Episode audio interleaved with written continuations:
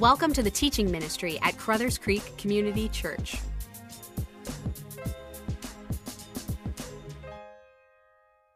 Amen. Thanks, Beth, and good morning, everyone. And good morning to you who will be joining us a little bit later online, virtually, physically. We're glad all of you are here. And again, if you got your Bible this morning, physically or virtually, I'd love you to turn to the book of Philippians. We're in week three in this series where we're talking about how joy and suffering are intermingled as we walk through our Christian life together. And we're going to start hanging out probably in around verse 27. I was driving my wife's minivan this week, and as I was driving, I wasn't paying much attention to uh, life. I was just sort of doing the deal, and I looked up, and suddenly on the dashboard, uh, three or four lights were flashing at me. Have you ever had that experience before? I have no clue, by the way, what most of those lights mean. Do you know? I don't know. Uh, there was one that was a triangle with an exclamation. I said, um, okay. There was one I knew that had to do with sort of windshield. Okay, I got that one. The other one I think is some version between Chinese and Arabic, and, but it's a Japanese car. I was totally confused. And anyway, it's interesting my reaction, and maybe this has been yours. Number one, uh, I went, well, I don't know what that is. And, but my immediate reaction was this I wonder how far I can keep driving without there being a problem. Right? Is this not what we do? Even when I've had an engine light on before, I'm like, mm, I'm not sure. I think I can keep going. And as I was thinking about my natural reaction to the dashboard, it struck me. Much of the time, when warnings come to your, ourselves or to communities, our natural reaction is, well, I wonder if I can sort of keep going and, and see how far I can go without there being any damage. And what's so interesting about that is that this passage at this moment in our church's history is significant.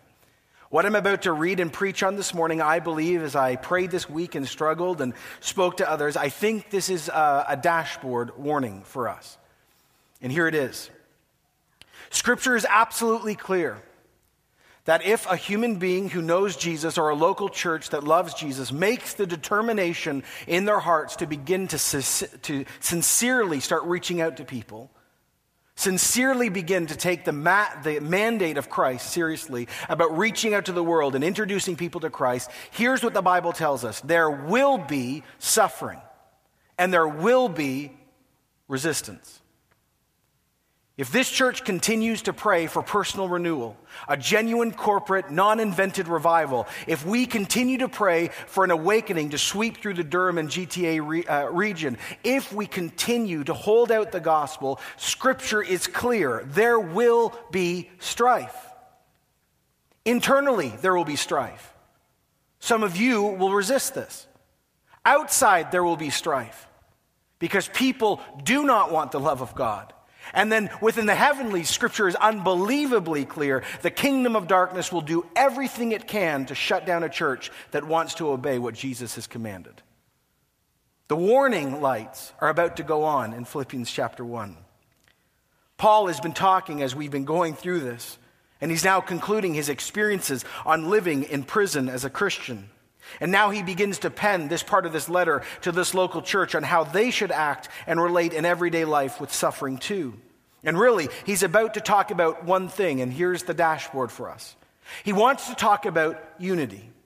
Unity in the face of opposition that is coming, unity in face of opposition that's already happening, unity within church life. And why all of this? Simple. Paul knew that joy will be stolen from your life or a church's life when unity is damaged or lost.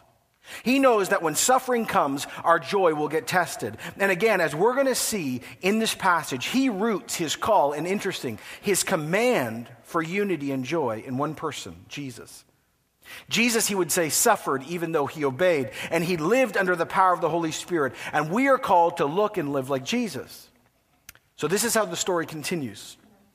We find out that Paul is not the only one being attacked for stepping up and being a Christian. The church he's writing to in Philippi is also now under attack. And so Paul starts this part of his letter for the need for church unity as a church, just like Paul was experiencing himself, was going to and was facing opposition. They were facing opposition from those who did not know Jesus, did not understand Jesus, did not love Jesus. Actually, some of them hated Jesus, and the list goes on. Unity gets tested, and it's tough to hold on to when there's real, serious persecution and opposition. Paul is saying, in light of what I've just shared with you, as you wait for, for me to come, if I can come, I'm going to charge you as a local church to live this way.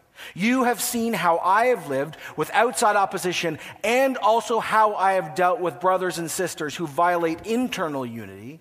Now you need to do the same thing. Philippians 1:27 reads like this. Whatever happens, he says, conduct yourself in a manner worthy of the gospel of Christ. Whatever happens, Christian, good, great, bad, terrible, whatever you face, tribulation by friends, family, the government, other religious groups, whether it's just or unjust, you not have an option. You must conduct yourself. You must live out your citizenship in a way that Jesus would be pleased with. Now, I didn't know this this week, but as I was doing prep, I realized that he was doing a word play here. See, the word conduct yourself in Greek actually is the word citizen or passport. One reflected it this way Paul is making a reflection on their dual citizenship. Now, let me bring this home. He says they are, by virtue of being Philippians, people of the empire. But they also are people of heaven by virtue of being in Jesus and incorporated into the church. Now, on one hand, now this is important for context. This city boasted of its privileged status of being a Roman colony. Philippi became a Roman colony after Octavian, that's Augustus, the great emperor many of us know about, had a decisive victory on the plains of Philippi. Its people then had Roman citizenship conferred on them, a matter in which they took considerable pride. See, I think when we look at history, we think the whole Roman Empire, everyone actually had citizenship. They didn't. Most people didn't. But this whole city got this amazing privilege of citizenship. So Christians are living in a very strong pro Roman world where the emperor at that time was not just loved, he actually was worshiped, ready, as the Son of God and the Prince of Peace. Ever heard those titles before? And Paul says, You are called to live not just as citizens of Rome, I mean, that's important, but actually you're called to live as citizens of heaven in the middle of that. Live in this Roman colony, one wrote, as worthy citizens of your heavenly homeland. Now, notice something else this morning since we're talking about joy. Paul says, You do this. Others are not responsible for our joy. Our happiness, our Christian walk, we're responsible. As Chuck Swindoll rightly wrote, maturity is accelerated when we learn to stand firm on our own. There is occasion, of course, where others play helpful roles, uh, helpful roles during needed episodes of our lives, but that should be the exception, not always the rule. And then here's the phrase that caught me. Ready? Twitter people, you can do this. Codependent people are not joyful people. Codependent people are not joyful people. Paul comes and says to his church, We must live as Christians, as people whose identity is rooted in Jesus, not others, in Jesus first. And our citizenship is rooted in a coming new heavens and new earth. Now, listen, we all live in Canada and we love our country. I hope you do, you should. We have a great country. We're proud of being Canadians. We have a great reputation globally compared to most of the world. Our passports are a good thing. As a person who's traveled, I get this. But we also need to understand, sitting here this morning, that our passports, in the fullest sense, are in the unseen. They're in the kingdom of God. And since we know as C4 Church that the kingdom of God is not the local church, it's not the state of Israel, nor is it any piece of land you can buy, but it's any place in the human heart where reign and rule of God is welcome, accepted, and acted upon, Paul's words make so much sense. He says, Live your life, conduct yourself in a manner that is worthy of the gospel of Christ. Since you have embraced the gospel, he wrote, and you know that God is both holy and he is love, let's now begin to see that gospel work itself out in everyday life. Live according to the gospel rather than the Roman way of life. Then he says, Whether I come to see you or only hear about you in my absence, I will know that you stand firm in the one Holy Spirit striving together as for one and standing uh, and, and for one and standing in the faith, faith of the gospel. He says, here's the three things everyone needs to get if you want to deal with unity when you're under attack. Number one, stand strong in the Holy Spirit. Don't forget that you actually are related, you are one body, and do not give in to fear and do not give in to darkness. Now, that's where we need to begin today if we're going to talk about unity. He begins the conversation about unity with the Holy Spirit. He says, stand firm in one spirit. Our common unity here at C4 Church, our common experience, interestingly enough, is the Holy Spirit. He is the basis for our unity in this church. He is the source of our unity. Why? Because He's the one who binds us all together. He's the one who introduced us to Jesus. He's the one who makes us like Jesus. That's why we're baptized in the Spirit, and then we're baptized in water. As one wrote, only by standing firm in the one and Holy Spirit, that is the Spirit of Christ Jesus, can they and we hope to contend as one church and give the good news of Jesus no matter the opposition that we face. He says in verse 28, without being frightened in any way by those who oppose you. And this will be a sign to them that they will be destroyed, but you will be saved, and that is by God. The opposition, Paul writes, may be overwhelming, powerful, formidable, but do not give in to their intimidation. Why? Here it is God is God. He is the author of history. Every person at the end of time will kneel and give account to one person, whether they like him or believe in his existence or not, and his name is Jesus. When it comes down to the wire, Paul would say, Jesus must be loved, obeyed, and honored over anything and anyone else. And one gives us great insight about the suffering of this local church. Because if you read Philippians, it's hard to catch what was going on because basically Paul and the Philippians knew what was going on, so they only refer to it. So I was wondering this week, I wonder what type of suffering they were really going through as a local church. I came across this passage and it helped me. The person wrote, in light of central, uh, several hints within the letter, especially with the emphasis of Jesus being Lord and Savior, and the loyalty of this colony to the cult of the empire, it now makes sense. See, very likely the Roman citizens of Philippi, who would have had that honor for the emperor at every public gathering, were now putting special pressure on these Christians. Their allegiance, think about this, had been given to another Lord another emperor, Jesus, who himself had been executed at the hands of the empire. And in the present context, in which Paul asserts that they're going under, under the same struggle he was, don't forget he's a prisoner of the empire. This gives us good understanding. So you say, well, bring it into the 21st century. Okay, here it is. Every time you go to your gym, well, if some of you do, okay, Every time you go to the YMC, every time you go to the Santa Claus parade, every time you go to your dance class with your grandkids, every time you do anything that's a public event in Ajax, Whitby, Brooklin, Scarborough, wherever you live, at the beginning of every one of those events, imagine if you had to burn incense to Stephen Harper. Now you're like, ha ha ha. No, but really, that you actually had to publicly say, Stephen Harper is Lord. Some of you are going, I'm not conservative. Fine, breathe. Okay. Nor, by the way, did I wear this on purpose. Okay, no. No, I really didn't. No, seriously. In that context, he was worshiped. The emperor was worshiped as God. And you've done it your whole life. And you love this emperor because he gave you status your friends never had in other cities. And suddenly you go, Well, I've met Jesus. I can't do that. Excuse me? Don't you care? Don't you know how, how much privilege? You know he's God, right? No, he's not. Yes, he is. No, he is not. Trouble. See, we're Canadians. We get to hide. We get to do everything, you know, away. But imagine if it was public and you had to make a choice in front of your friends, in front of people in your mom's group, in front of people that think it's just normal to do this. Why are you being so unnormal, so unreasonable? Well, Jesus is Lord. And now Christians had to face something they never thought they would have to. And so now we get to the understanding that this struggle is serious. That's why Paul would write, For me to live as Christ and to die as gain.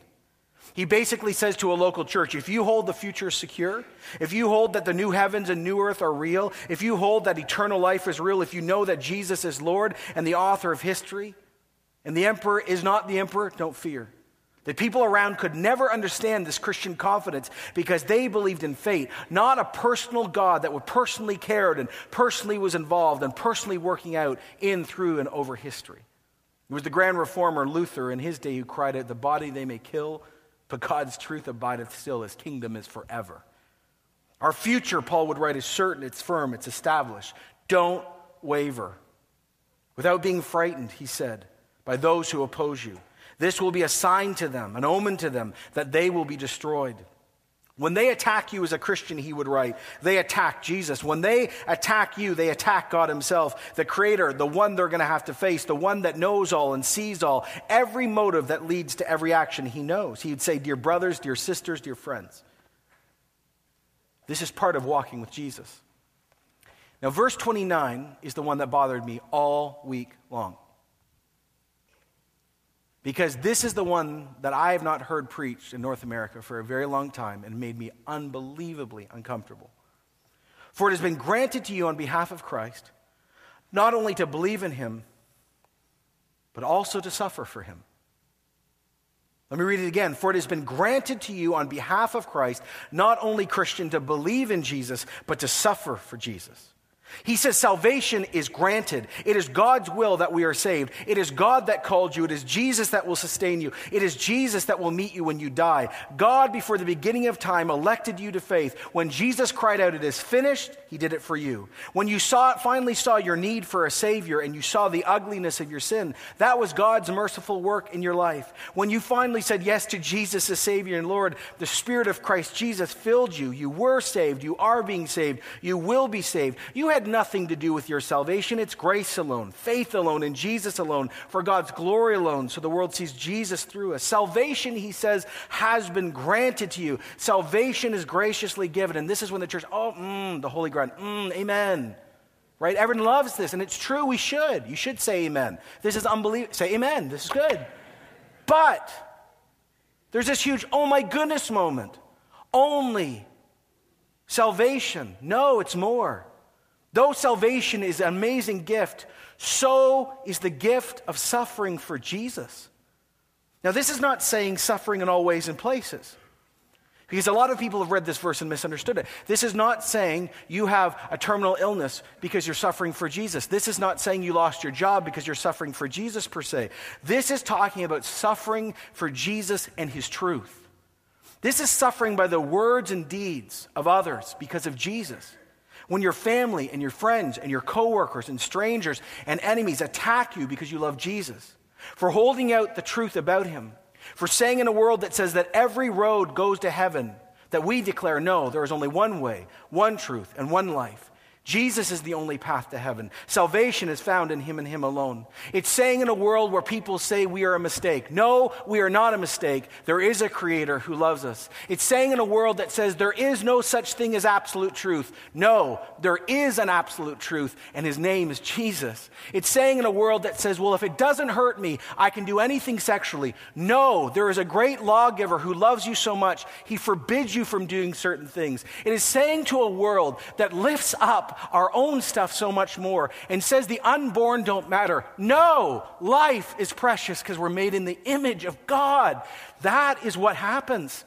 And suddenly Paul says, You must stand in a world that is not just sort of blind, but hostile to God, hostile to Jesus, hostile because they do not want the love of God. He says, Stand. Stand and suffer. I love how Eugene Peterson got this. There's far more to this life than trusting in Christ. There's also suffering for him. Here's the phrase and the suffering is as much a gift as the trusting. When's the last time churches claimed that as their motto? And suffering is as much a gift as a trusting. I'm not saying we're jerks about this. I'm not saying we should not have the right attitude. I'm not saying we should not be humble. But understand this when you truly begin to stand for the truth of Christ, and his gospel and the implications of the gospel, you will suffer. And Paul would tell you, yes, and that is the will of our Father for you. When we suffer, we are know we are owned by Jesus. When we suffer, we come close to Jesus because we finally relate to his cross experience. When we suffer, we begin to give up what we value because we know God's work is greater than what we want. Paul says, Since you are going through the same struggle you saw I had, now hear that I still have. Paul begins to tell them that if they truly begin to preach the gospel and live out a life conformed to the kingdom of God, they will not only be called unique, weird, disconnected, they will be called terrible, terrible things. And trust me, friends, I don't care our history as Canada. The truth is, it is getting darker and it is going to get much more difficult for us to say Jesus is Lord. It's going to be difficult. So then Paul says these words. Now, all that's going on, and I've talked about the outside. Now, let me get to the heart of this. Let's talk about how you treat each other inside when the pressure shows up. See, Paul moved from opposition and its possible effects on our unity, now for internal unity as the pressure heats up. Like I said at the beginning, the more worry, the more stress, the more fear, the more darkness on our dashboard, the easier to give in and see our unity broken.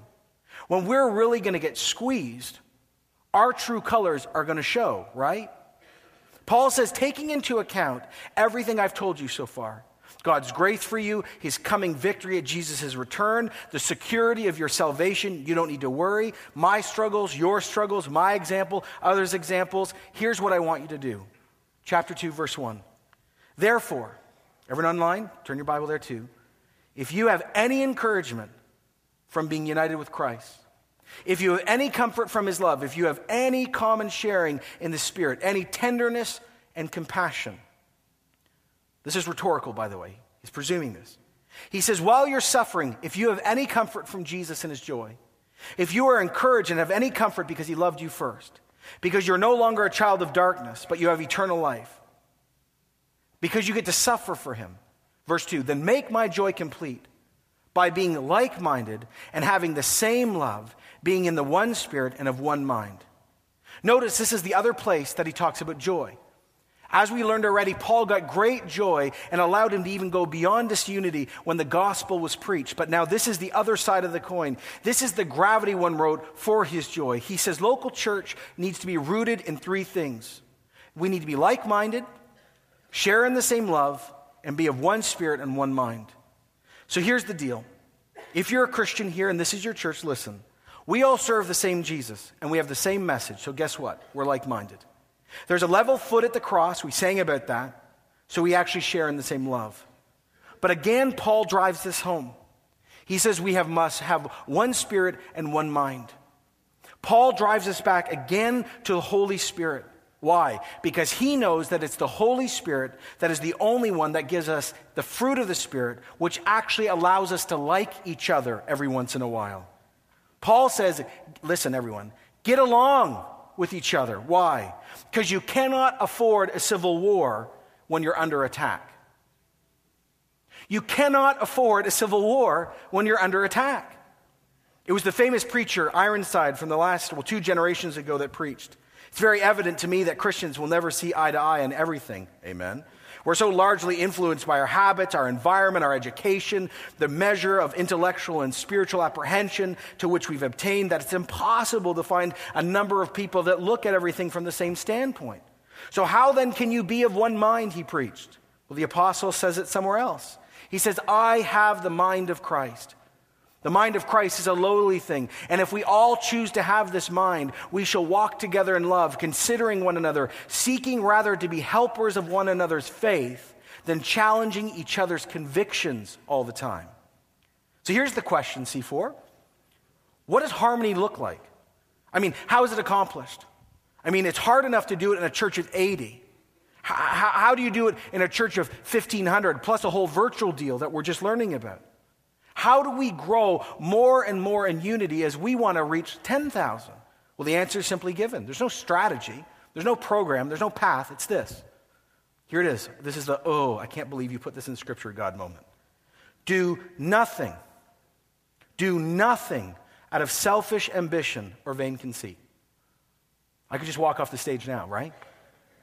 Do nothing out of selfish ambition. Do nothing out of vain conceit. Rather, in humility, value other people over yourself, not looking to your own interests, but to each, but each of you to the interests of others. Not do something, do nothing out of selfish ambition or vain conceit. I said to myself, I wonder what some great examples are. Some person wrote them. When a husband is unselfish, he subjugates his own wants and desires to the needs of his wife and his family. When a mother is unselfish, she isn't irked, this isn't 24 7, saying she's not irked by having to give up her agenda sometimes for the sake of her children. When an athlete is unselfish, the team matters more than the person. When a Christian is unselfish, others mean more than self. Pride is given no place to operate. See, big or small, it's a useless debate between churches. The question is attitude. The question is attitude. Not looking to your own interests, but, the, but each person looking to the interests of others. Never let conceit or selfishness be your motive in church, he says. Always regard one another more importantly. Never uh, limit your attention to you, yourself, and your agenda. This, of course, is exactly the opposite of what all of us would do. What would happen at each ministry team meeting in this church? What would happen in each family gathering, in each connect group, in each congregational meeting, each feedback session, each ministry time where we just stopped for a moment individually, prayed this prayer, and said, Jesus, show me how to do nothing out of selfish ambition or vain conceit? Do you think the church would be different? It's history and philosophy, government and religion that best show us and summarize the opposite of what Jesus calls us to do. This is how one person penned all the other views of power. Greece said, Be wise, know yourself. Rome would teach, Be strong and discipline yourself. Religion always says, Be good, just conform yourself. One form of philosophy, Epicureanism, would say, Be sensual, satisfy yourself. Education says, Just be resourceful, expand yourself. Modern secular psychology says, Be confident, you assert yourself. Materialism says be positive, just please yourself. Another form of philosophy, asceticism, says be lowly, beat yourself up, suppress yourself. Humanism says be capable, believe in yourself. Pride says be superior, promote yourself. Jesus comes along and says just be unselfish, humble yourself. Be unselfish, humble your spouse. This is what I wrote as I was typing my sermon. Oh, Spirit of Jesus Christ, help me. Help me, help me. Again, let's not invent what unity is not. Wrong understanding will lead to wrong expectations, which will lead to failure and disunity. One person said, Paul is not imagining that a local church is a group of automatons walking in lockstep with one another. Instead, he sees a group of individuals who, despite their vast differences, are willing to show love for one another by putting the well being of others first. This will always mean speaking the truth and acting on truth, and doing so, though, in love. It will also mean having the humility publicly to admit when we've spoken or acted wrong and to mend our ways. Can you hear your natural reaction if you have not tuned me out yet? I mean, this is what I would naturally probably say to Paul. Hmm. I mean, really respect you, Paul. I mean, oh, great. Ooh, you've done a lot. Can I be honest with you? I mean, I think these are really good ideas. I mean, really good uh, aspirational goals. Uh, I'm not sure I can do that. Or some of you would say, it's just too hard. Or some of you, if you were really honest, would say, God, I'm not interested. Or some of you actually say, I've tuned you out. What are you talking about right now? I'm on Facebook. And others of you would say, actually, John, let's be honest. Let's just forget the church stuff. This is impossible. Paul would come back to us and say, if you genuinely are a follower of Jesus and he's Lord and Savior, you have to do this. Why? Because our unity is based on the Holy Spirit. And the Holy Spirit is called the Spirit of Christ Jesus. Jesus is our master. And then he says, and this is what he's about to do, and Jesus lived this way, and we're supposed to look like him. So that's why Paul says in Philippians 2 5, in your relationships with one another, have the same mindset as Christ Jesus, who, being in the very nature of God, did not consider equality with God something to be grasped these five words are groundbreaking in history. Paul starts with Jesus before the manger, Christ in his pre existence. He was the form, the very nature of God. This means Jesus was God. You can't have the nature of God and not be God. There's only one person, uni- that one person in the universe that shares the DNA or personhood of God. It's God. This is not saying Jesus was sort of like God, but not really. He's saying that Jesus of Nazareth, who was a 33 year old Jewish guy 2,000 years ago who walked around, was the creator God in flesh. And then he turns around and says these words He did not consider equality with God something to be grasped. Now, this is key to understanding Jesus' experience of unity and submission. This is saying Jesus, though he was fully God, chose not to be selfish and hold on to the privileges that were his. He rejected the common and popular view of power and he poured himself out to be humble and submissive. He didn't stop being God or become something else, he just didn't take advantage of it. Again, how Eugene Peterson captured this. Jesus had equal status with God, but didn't think so much of himself that he had to cling to the advantages of that status no matter what. How did Jesus do this? Well, this ancient hymn, this was a worship song, is actually can, gives us the answer in verse 7. But he made himself nothing, taking on the very nature of a servant, being made in human likeness, and being found in the appearance as a man, he humbled himself, became obedient to death, even death on a cross. So God Himself takes on flesh, the incarnation, what we celebrate at Christmas. He lives a perfect life. He dies a death we deserve. He overcomes the grave. And the point of Paul, beyond teaching us some of the best theology ever written in history, is this Jesus was marked by meekness, Jesus was marked by humility, and he didn't even have to be that. Verse 9, therefore, God exalted him to the highest place and gave him the name that's above every name. And at the name of Jesus, every knee shall bow in heaven, on earth, and under the earth. And every tongue will confess Jesus Christ is Lord to the glory of God the Father. Amen. Now, notice you have the full picture of Jesus here in his pre existence, his incarnation, his death on his cross, his ascension to heaven, his forever exaltation, and his intercession. Only when you see Jesus from above does the below make sense. And then Paul comes back to a local church made up of people just like us and says, by the way, you're supposed to imitate that. There's joy, he says, in meekness. There's power in humility. There is freedom in servanthood. Now, at the end of writing this again, I looked at my life, I looked at this church, and I said, God, seriously, how? Like, really, it's easily preached, but how? And I was driven back to one place. One place the Holy Spirit. So you're saying, well, what are you saying today? Well, here's what I believe the Lord wants to say to us a few things.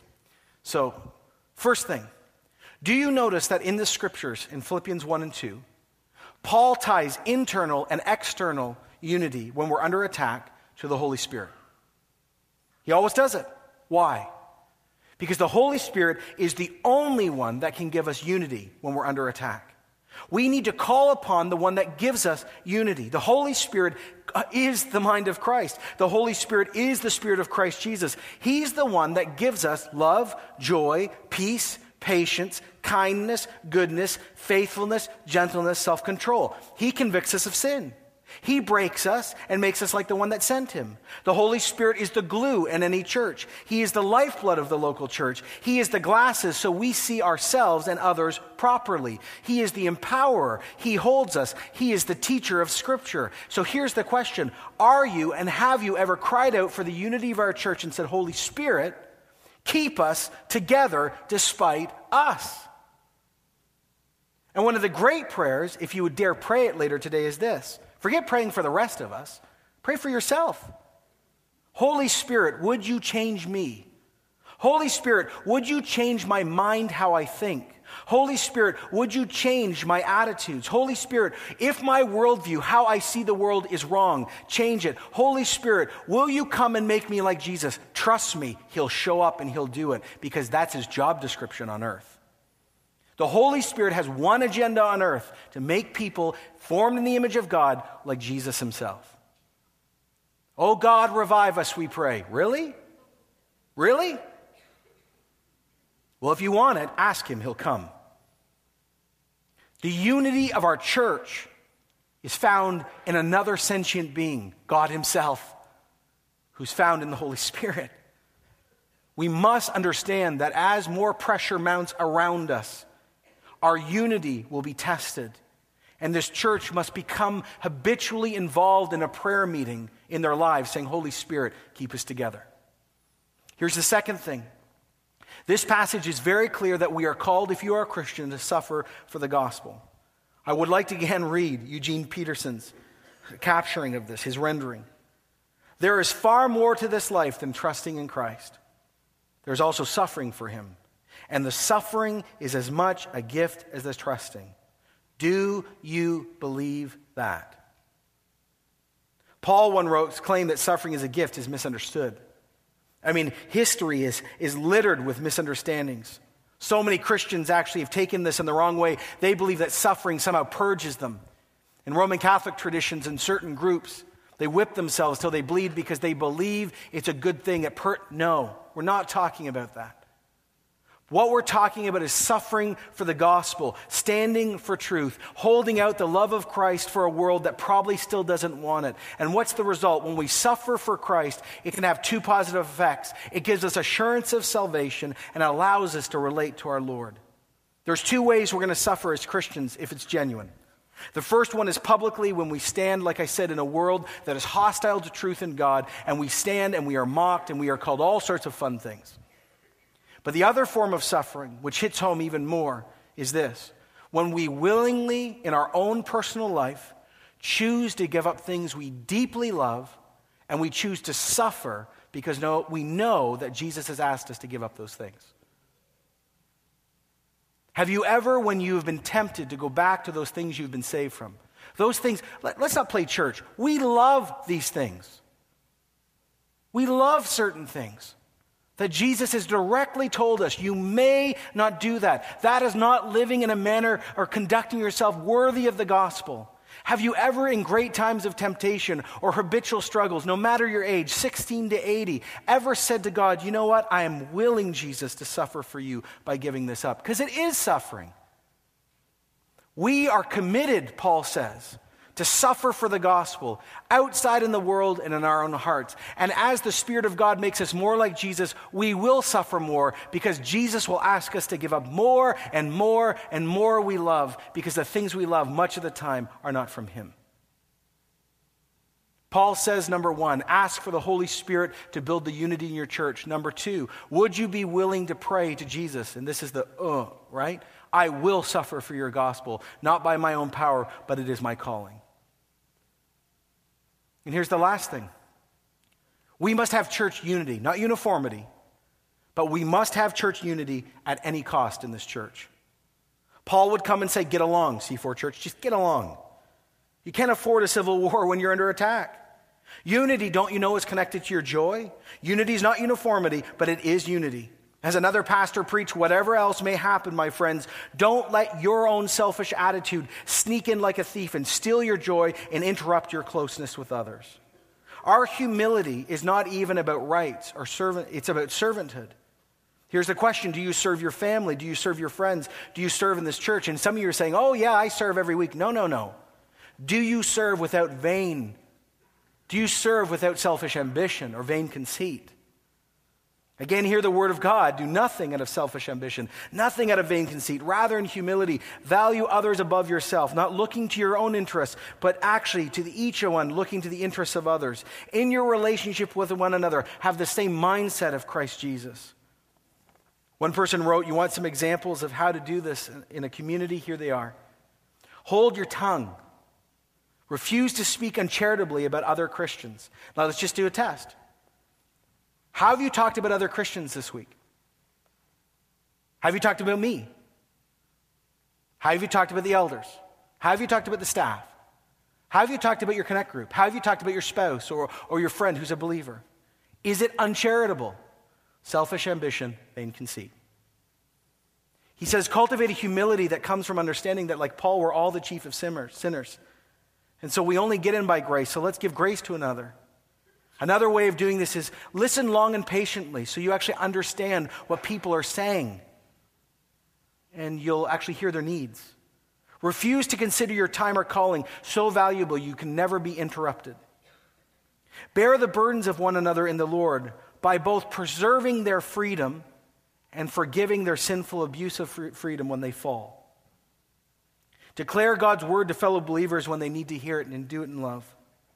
Understand that your Christian influence or authority, whether you have a title or not in this church, is characterized by service and does not call attention to the person who performs the service. Paul comes and he says to the Philippian church, I'm sitting in jail and it's not right, but I'm really excited what God's doing. Then he says to them, Guess what? I know you're under attack too, and it's difficult. I want you to understand that this pressure that you're under is going to grow, but you can have unity during it and do not fear. They are all going to give an account for what they're doing. And then he says, while you're under attack and while things get more and more dark and violent at points, please hear my words. He would say, do not turn on each other. Do not turn on each other, because if you turn on each other, you are actually cannibalizing Jesus himself. We are the body of Christ. So here's how we're going to respond today. And I thought this was going to be such an easy passage this week when I opened it. This is what I want us to pray. I'd like us, as Dan and the team are going to come up behind me, but I'd like us to pray for the Holy Spirit to come. I'd like us to willingly say to Jesus, we're willing to suffer for him. I think many of us who are in this church, who've done church for years, have never said out loud in a prayer to Jesus, I will suffer for your gospel. And I think we also need to pray that God would teach us the unity that he describes here, which is positioned in a humble attitude. So let's just pray. Jesus, we come before you. You're the same Jesus that filled and oversaw Paul's life, the same Jesus that loved and oversaw the church in Philippi, and you're the same Jesus that loves this church, loves Rosalind Rich, who we prayed with this before this morning, and every other church in this area. And we're coming to you and saying, honestly, Jesus, tough, difficult stuff. I want to say personally in front of my family, I just, man, I'm so far from all of this. So, a few prayers. Holy Spirit, number one. Help us. Give us unity in this church. Holy Spirit, we welcome you so much. We don't want to grieve you. Come in such power that right when we're going to go off the tracks, you, you show up and, and tell us straight. Holy Spirit, I pray you'd give us power as we try reaching out to a world that isn't even interested at points. Because only by your power will people be reached. But Holy Spirit, also we pray you'd give us one mind, one unity among us in Jesus' name. And we're not just praying this sort of conceptually, we're asking this Holy Spirit, come in great power, give personal renewal. This is personal renewal. Bring corporate revival, bring an awakening. Come, Holy Spirit, do what you must among us, no matter the cost. Number two, if you're willing to pray this, I know some of you will not be, but if you are, pray this prayer. Are you online? This is for you too. Band behind me, this is for you also. Simple prayer. Your scripture is clear, Jesus, that you have not just called me so I get to know you, but I'm called to suffer for you. I'm really uncomfortable with this, but I'm willing. I will suffer for the sake of Jesus and the gospel. And I pray, Lord, as some of us are uttering that prayer, that you would never, ever allow us to not have the character to go with that prayer. That we would never think we're suffering for Jesus when we're actually just being mean. I mean, I really pray we would suffer rightly. And Jesus, I pray this. And lastly, we pray out of the scriptures itself. God, I pray for my life, my family, my extended family here. Jesus, help us to do nothing out of selfish ambition or vain conceit. Give us a humility to value other people above ourselves. Help us not to look to our own interests, but the interests of each other. Uh, Jesus, you say in your relationships with one another, we're supposed to have your mind and your attitude. So I can't preach this. You have to do this in us. Help us to obey. I pray for this church's unity as we step out to reach many. I pray that you would help us and redeem suffering so we have a joy when, when we suffer at the hands of others who don't love or understand Jesus. And I pray you'd preserve our unity, convict us when we're off in the area of unity, and do whatever you must among us. We ask this in Jesus' name because it's your command and your great grace to us. And everyone said, Amen. Thanks for being with us today. If you want to know more about our church or give financially, go to our website at www.carrutherscreek.ca.